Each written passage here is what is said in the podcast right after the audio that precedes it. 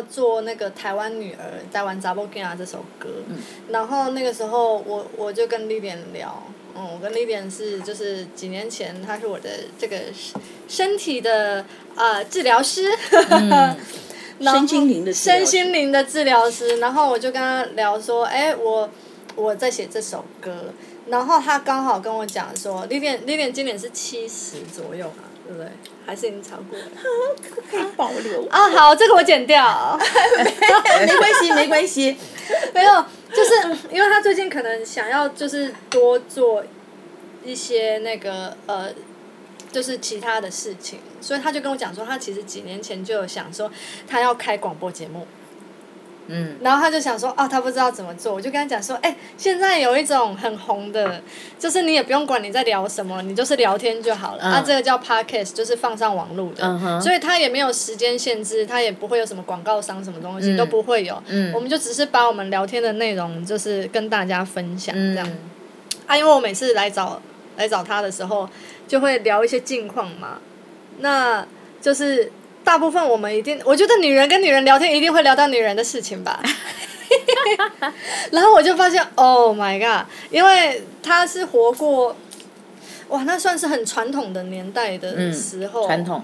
对，然后，然后现在已经是当阿阿妈，有当阿揍了吗？还没吧？没有，没有，还没，还没。当阿妈，所以就是活了三代了。嗯。然后你看，就是这个七十岁姐姐又是活得如此自由自在，然后她就说，她觉得她现在这个年纪应该就是跟大家分享她的经验，跟大家聊天，所以就来收集个台湾女儿、台湾女人的故事，这样，然后顺便那个时候我们给起了一个名字，我们取了一千零二页四代女人，四代，那在我们这里面，我们有二十五岁的。对，二十五岁今天没来，嗯然后有三十岁的。哦，我啦，我刚刚想说这哦，可以啦，他也可以是三十岁，他长得像三十岁。还有一个五十岁的，你可以讲看起来像三十岁。对，然后还有我的世代。然后我当初跟 Siri 聊的时候，其实我那时候的发想是，因为我的工作，嗯，因为我的工作呢，然后我会面对到不同层面的客人，然后我觉得说我的故事。是最容易让他们呃，就是跟客人靠近的一一种方式，心灵沟通的一种方式。嗯，然后我就后来我我发现，哎，我当我在开始讲我的一段故事的时候，我的客人会问我说：“哎，丽丽，你上次讲的那个什么？”我说：“哦，那是哪一段？哪一时段的？因为我呃，我从成长的过程中间，每一个时段，我都是勇于的改变，勇于的。”尝试嗯不同的关系，然后勇于尝试不同的经验，这样，然后呃，然后我就我就必须要问过问他们说，哎，你你你你上次我告诉你的故事是在哪一段？嗯嗯。然后他们说有那么多吗？我说是，我说我有一千零二页的故事，我说比那个比那个呃一。一千零童话故事里面一千零一夜还要再多，嗯。对啊，因为我现在再加上一个时代感。对啊，他这个年纪根本就不用有包袱，不用顾忌说 他讲的这一段能不能讲，嗯。因为七十岁了大家应该都可以接受说，呃，就是已经要不顾一切活着精彩人生的年纪了吧？呃，可是可是呃，就就是我们回过头来看我同年龄的。一些同学，还有同年龄的同事，还有同年龄成长的人，其实我发现很多。第一个，当然，如果说因为身体状况，然后他们身体就不好了，嗯，那也有一些同学，他们现在已经是得了阿兹海默症，嗯，哦，对，那就就是有点哩哩啦啦的人生，嗯，然后另外还有就完全充满没有自信，然后就躲在家里就每天看电视，嗯，可是呢。呃，当我在呃，就双胞胎的女儿大学毕业以后，我就告诉我自己，我从现在开始，我所有的呃角色扮演都扮演过了，我现在要扮演自己，因为在过往的以往的以往的成长过程中间，我从来没有扮演过我自己，我在不同的阶段，我都有扛起了很大的一个责任，甚至于除了经济上面啊，还有呃。还有背负那个因因因为因为我要生存，所以我在每一个阶段的时候，我都会勇于接受各种不同的挑战。然后也许我会比比较大胆的尝试某一些挑战，可是，在旧有的传统的观念里面，可能我就会被被被去被是会是一个被指责的一个对象。这个时候有女儿来讲，是不是就是最最最直接、最贴切的？因为你那个时候想他，一定跟你现在想他是不一样的。是啊，因为离婚的时候，我没有跟我妈妈住在一起嘛。然后呢，就是跟第一段离婚的时候，第一段、第一段、第一段，第一段。你知道这就是为什么 Lilian 可以来谈这件事情，因为她刚刚说她任何角色都当过啊，结了、离了、妈妈、女儿、阿妈、小三、小四、小五、小六，上几年级情人，对。然后我现在是寡妇。啊啊！所以单身呐，现在单身。单身寡妇，然后呢？呃，寡妇也是一个角色。对对对，寡妇因为因为因为就是女人该扮演的，我好像都扮演过了。这太了不起了！你别人的女儿，别人呃，别人的妈妈，女儿的妈妈，那，你把一辈子当三十辈子在活。呃，就是把每个角色就在我的生命里面，我通通都演过了。嗯。然后我。呃，当我的女儿大学毕业的时候，我就告诉我自己，那时候我就开始告诉我自己，我要过我自己的生活。我把所有的角色，我就跟跟我的家人、跟亲人讲，我现在不是你们的妈妈，也不是你们的任何一个角色，我现在就是做我自己。嗯。当当我学习做我自己的时候，当然，呃，他们也没有也没有办法取得认同。可是我行之有年，然后我在这段时间，行之有年是真。我们没有不认同你，我们非常认同你啊！我行之有年，我也很努力的，然后不断的透过学习，啊，透过学习，然后很多的课程，尤其是身心灵的课程，呃，也接触了二十二十多年。然后我在这段时间，我可以上，我在我的时间跟金钱，还有可以上的情况之下，我都还在继续上课。现在我还在。上一个 BMC 的国际指导营的，的国际国际认证执照的指导员的，现在就可以开始那个打广告了，以后可能会开课之类的。对，所以第一段你是先离开之后才离的，还是先离才离开的？第一段，第一段其实是这个起因是。爷爷，爷爷，爷爷，他爷爷过世的时候，然后他爷爷过世的时候呢，然后我在家里，就是他们，呃，我我我要讲，就是我的前夫，第一任前夫的家庭背景，他们是富察氏，嗯，满皇呃满皇呃满人满族黄旗，满族人呃是正港的富察氏，嗯嗯嗯。所以呢，就大家看宫斗剧，没有？呃，我的女儿，宫斗剧里面那个富察，我我的两个女儿是正港的富察氏，是格格，是格格，是格格。但是呢，呃，因为因为我们经过了经过了战争，经过了国共国共战争，然后他们到台湾，然后我的公公他是带军队来的，哦，然后听说他们来的时候是满船带了好几船的黄金，嗯嗯，黄金，然后。呃，然后自己有自己组织的军队，然后到后来，嗯，到后来就重整了以后，重编了以后，但是他们还是可以过还不错的生活哦。然后，但是后来，呃，后来就是也因为家庭成员的关系，做生意的关系，然后把那个整个经济就就败落了。呃，整个败落了以后，就变成是，呃，就是。家道中落，家道中落的贵族，嗯嗯，但是家道中落的贵族，但是那个习性，还有家庭的规矩都还在。尤其是我的婆婆，我的婆婆，我跟她相处了十年，就是在一起一个屋檐下面住了十年。我们有看过她有一天是蓬头垢面的，是坐在客厅的。她出来的时候，她一定会把那个自己梳整的非常非常的整齐，嗯嗯嗯，然后穿绣花鞋，穿旗袍。旗袍，然后冬天加一个棉袄。那我婆婆也抽烟，因为她从小就是在大户人家，尤其是南南京，在南京的某一条热闹的街道上面哦，那边有一有一家 Starbucks，那个就是我婆婆他们原先住的那个那个家族的宅院宅院这样子哦，改编的，改装的，嗯。就是在一个很大的大家庭。对对对。我爷我奶奶她说她的。她从她爷呃，她应该是她爷爷，他其实是宫廷里面的御医。嗯。他他爸爸好像也是，所以我奶奶说，她从小就知道她自己就有先天性的心，很小哦，他自己就有先天性的心脏病。然后呢，他就呃，他小时候就是他家里面就是让他一天只吃两餐，嗯，早餐跟午餐，然后晚餐不吃。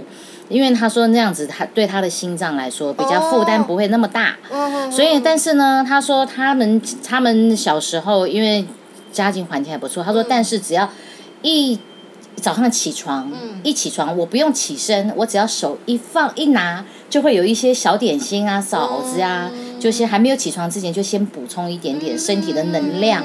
所以我奶奶从小是在这样子的一个家庭环境之中长大的。嗯嗯嗯嗯。然后我在我的我认。在我的记忆里面，我婆婆她在七十岁之前都没有进过医院。哇！嗯，然后她七十岁以后进医院是因为白内障开刀。嗯。哦，所以这个到底是那个先天性心脏病的这个庇佑，还是还是早子的问题？就不晓得，就是你看，就是传中传统的那种中医，呃，他们有就有那种方法，嗯，就是让你看，而且我奶奶活到九十五岁呢。哦。是啊，然后那个他抽烟，他从小十几岁就开始抽烟哦，抽烟，嗯。然后因为家里环境很好嘛，所以就抽烟打牌呀，而且那个我记得每天都过得蛮开心的，重点，嗯，抽烟打牌，然后呃，到各个景点去游玩，嗯，各个景点去游玩，然后什么逛西湖啊那些，通通是常常有的，而且他们出门还有传令兵。哦，还有传令兵，还有黄包车，哦，还有两个佣人，这样跟着的。所以我婆婆，我婆婆是一个非常富贵的人家，然后她也不讲重话。我跟她在一起这么多年，她也不讲重话。哦，是啊。对对对，她也不跟你讲重话，就是客客气气的，很客气的，嗯，就是那种非常大家闺秀的，对，呃，没有多余的尊严，就活在电视但是该有的规矩 你一定。一一定要，然后我我我我们这种穷人家就常常这样穿个穿个衣衫不整的跑出来，我我就说你进去换个衣服再出来好不好？嗯，然后就会要求我我们这样子做。嗯嗯。然后后来我觉得我到后来我有很多的气质，嗯，很多的气质也是因为跟我婆婆相处的这十年，然后让我改变了很多。嗯。所以我觉得环境的引导，然后这个我跟我婆婆。就是生活在一起耳濡目染的那那种规矩呢，然后也是让我在很年轻的时候在事业上面，然后被老板觉得哎，我是一个还不错的人这样，嗯嗯嗯。那你那个时候是进去时尚业吗？嗯，对，我年轻的时候进入到时尚业，呀。因为我记得你做过时尚我做服装，服装的 marketing 呀。然后杂志是同样的一件事情呃，没有，就是我我是负责整个的文学。哦。然后艺廊又是另外一个。呃，到后来到到画廊，因为我在在，我我在从事服装八年的时间，那我到了假日，一到了假日我就去逛画廊。哦。那我觉得那边，因为我需要一些养分。嗯嗯嗯。需要一些创意的养分，因为那时候那个年代。没有那么多的讯息，没有那么多的时尚资讯，所以呢，我的美感就是从我的我的美我的美学美学的概念，第一个是从我的父亲那边来的。我的父亲哦，嗯，哎，我很少听到你讲你爸爸。呃，我的父亲，对我很少提，我尤其是我小时候我不敢提，然后到后来我现在我会提，哦，然后。到后来，我为什么后来对哲学、对心理学会有兴趣的原因？然后我一直不断探索身心灵。嗯嗯。其实跟我父亲有一个很大的直接的关系。啊，嗯。我想起来了，你说他离开的方式，对不对？是是那个吗？不是。不是不是不是。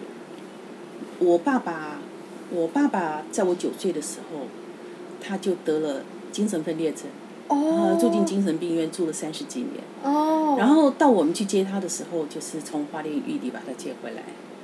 哦对，啊，那边已经是那边有一个医院，百年了，嗯，对对对对对，所以这是一一个一个到后来我对身心学、对心理嗯学嗯嗯嗯一直感兴趣的，一直想要探索的嗯的一个很潜在的一个嗯原因原因呃的因素。嗯，你真的是一辈子当五十辈子在活呢，刚刚三十还不算，那五十辈子，好夸张。嗯，其实其实呃，每一件事情在发生的时候，你都会蛮挣扎的。对啊，其实你都是很难过的。嗯可是，当你勇敢的穿越过了以后，你再回过头来看，其实每一件事情也只是一个过程而已，难怪你可以讲一千零没有好。没有坏，没有对跟错。嗯嗯那好坏对错也是我们人附加于附加附加给予的。对啊，嗯对啊，对啊。本来就没有一个标准啊，对不对？嗯，坏不过对错不是一个标准。不过这种事情就是真的是，应该是经过越多的时候，标签会越少吧。经历越多的时候，标签会越少。呃，你也不在意人家给你贴什么标签，对不对？嗯，最近卸下许多标签的。。是。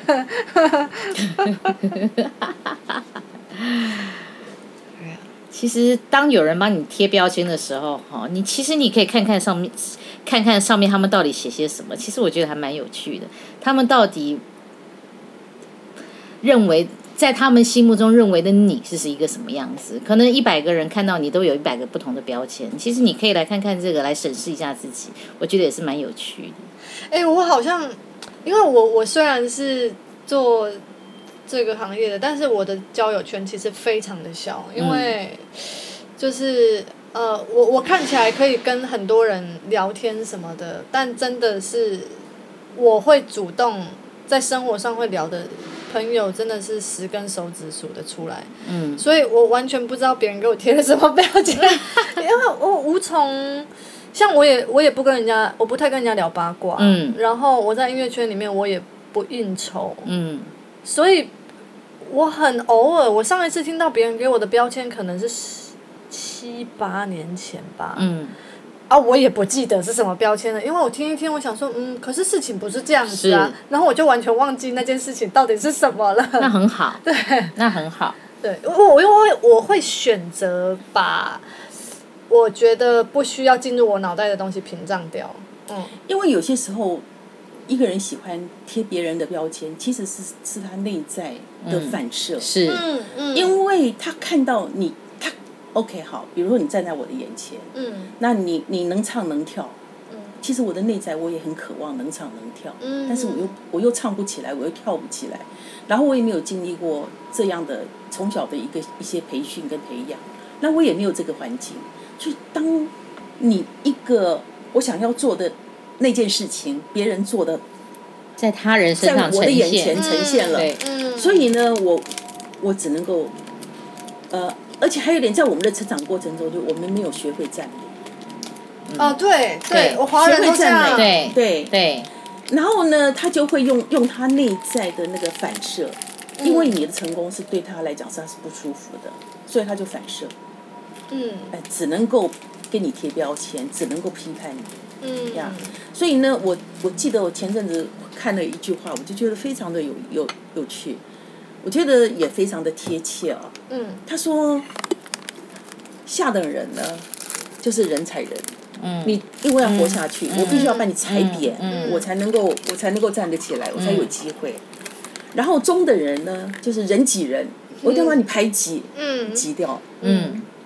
上等人呢，是互相的赞美对方。嗯。嗯，然后我会告诉我会告诉任何一个人，希瑞很棒嗯，Tina 很棒，嗯。然后我也会把我自己，然后当单人相对的，你们也会说我很棒，嗯，对，所以这是是属于上等人的交往，嗯。对吧。所以呢，我们要做哪一个阶段的人呢？但我觉得就是呃，比如说我在音乐这个圈子里面，那应该说我现在这个年纪，就是可能大家认为是在工作上面呃要很很打，就是很专心的年纪。嗯。所以我们就会很明显的看到，就是说关于什么人踩人、人挤人，然后人互相称赞这件事情。嗯。因为对到上面就越稀有嘛，对不对？啊，他们也，他们根本就不会花那个心力去，与其浪费力气去挤你或是踩你，那我的力气还不如增进自己。对，我的力气就就是放在我好好认真写作，对对，好好认真生活这样。然后因为在那个阶段，我觉得做艺术是这样子，就是。你到一个程度的时候，你必须把感受完全打开，或者是像说那个标签完全卸下来，你才有办法接到就是更多的灵感。因为到一个很努力、很努努力的做到一个程度的时候，你再往上就不是努力可以做到的了，是要打开你的感受。嗯。所以当你在打开感受的那一个层级的时候，你看到的世界通常会是美好的。对。然后你也会觉得。因为别人做的东西你取代不了，你做的东西别人也取代不了，所以你真的只剩下互相欣赏。嗯，对啊，是，嗯，像我最近的那个节目，因为我在实践节目里面就是要跟呃一些不同的创作人可能竞争什么之类的，可是你你就会看到他们的演出跟听到他们的音乐。啊，他们那种音乐我真的也做不来，但我这种他成也做不来。嗯。然后你就会发现，每一个人都把他自己的那个优势或者是他的特点是推到极致。嗯。对，所以就是真的也没办法说好或不好。嗯。对，就是一个另外一种样子，这样子。嗯。对啊，我觉得的确是。嗯嗯。然后我在里面遇到那种会耍大牌的，都不是真正的大牌。了解，反正我又没有讲谁，我也很少遇到，因为我都是自己做比较多啊。嗯哼，对啊，但是因为我会观察嘛，因为我想要成为那个互相欣赏的那一个那个层级，嗯，所以我就会看看说，哎，那个层级的人都在做什么，嗯，然后或者是中间那个层级的人都在做什么，那什么样的人可以到达我想要去的那个层级？其实他们通常都是很谦虚。很养生，真的早睡早起，嗯。然后每天都会创作，嗯。然后去感受美好的事物，然后把自己打理的很好，对啊，因为如果是走目前的人，把自己打理好这件事情也是专业的一部分，嗯，对啊，我之前就遇到钟汉良，他超级谦虚，然后皮肤保养的超好，体能也很好，嗯，讲话也很温柔，但是他是严格的，就是他想要什么他会直接说，他会跟你沟通。然后他对于工人什么之类，因为演唱会搭台会有工人嘛，他都是客客气气的点头。是。然后我们做完一场演唱会的时候，他他们会办庆功宴。嗯。他要先离席的时候，他会先跟每一个人致敬握手，他才会离席。嗯。然后我就觉得。对，这是台湾的基努里维吗？是不是？香港的基努哦，香港的基努对，他是香港人，香港的基努里维。对啊，是啊，所以就是真的到那个程度的人，嗯，都其实都蛮美好的，我觉得。然后像阿妹个性也很好，嗯，对啊，嗯，是一是事情造就一个人，还是这样子的一个人的性格，然后造就了他的成就？我我觉得，哎，好像都有了呗，是不是相辅相成？对啊，你看你现在变得这么美，不就是也是因为经历了一些事情吗？是的，很感恩。很多事情当下都是会蛮激烈的啦。嗯，对，是。但但我觉得，因为因为，比如说我现在呃承受的一些在事业上面转变的压力。在外人看起来是不小啦，嗯，但我觉得就是呃，因因为我之前我之前有我发第一张唱片之后，我就有两年的时间，到现在两年的时间都没有新的作品嘛，嗯，就应该说自己为自己写的作品，中间当然有一些克制的东西，比如说帮那个宗教博物馆做的主题曲什么之类的，然后但是就是会是那种 OK，我现在判了二十年，我发了第一张唱片，然后呢？他可能就不是像你想象的，就比如说你去投资一个东西，或者是你在事业上呃达到了一个目标之后，你以为可能后面会怎么样？嗯，但是通常就是不是你想象的那样。嗯，然后那在沉潜的这段时间，就是嗯，因为我也是，我们三个会聚在一起，也是就是因为对宗教哲学有兴趣吧。我们的机缘是这样子。然后你就会用一些方法去。一开始都是为了要离苦得乐，真的吧？对不对？就是因为自己的感受太痛苦了，所以我们就是要想办法说啊，怎么去解决这个不舒服什么之类的。嗯。然后，当然我们就是从中会发发现一些，比如说你会发现一些以前的很久以前被埋起来的事情。嗯。然后，呃，或者是说，你你你不去探索发生了什么事情，但是就是你会去找一些解决的方法。嗯。然后我现在就会觉得说，其实就是像你说的，就是很会很感谢那个，好像不从你愿的那种时期的时候，然后你很认真的做了一些功课，那到现在面对一些压力或很快速的变化的时候，有的时候就觉得很很好笑。嗯，是那个很好笑是，哦。原来你看清了这个人，就是这个人就是这个样子，你会变得比较超然一点。嗯，嗯，没有经历这些事情，其实你没有办法把自己放在更高的一个角度来看事情。嗯，所以你的意思是说，你的格局越来越大了？呃，对，我觉得我长高了不少。他现在心有一六五了。哇，空气是好的。哇，那我一七零哦。我记得，我记得 Tina 小时候就曾经问过我一件事情。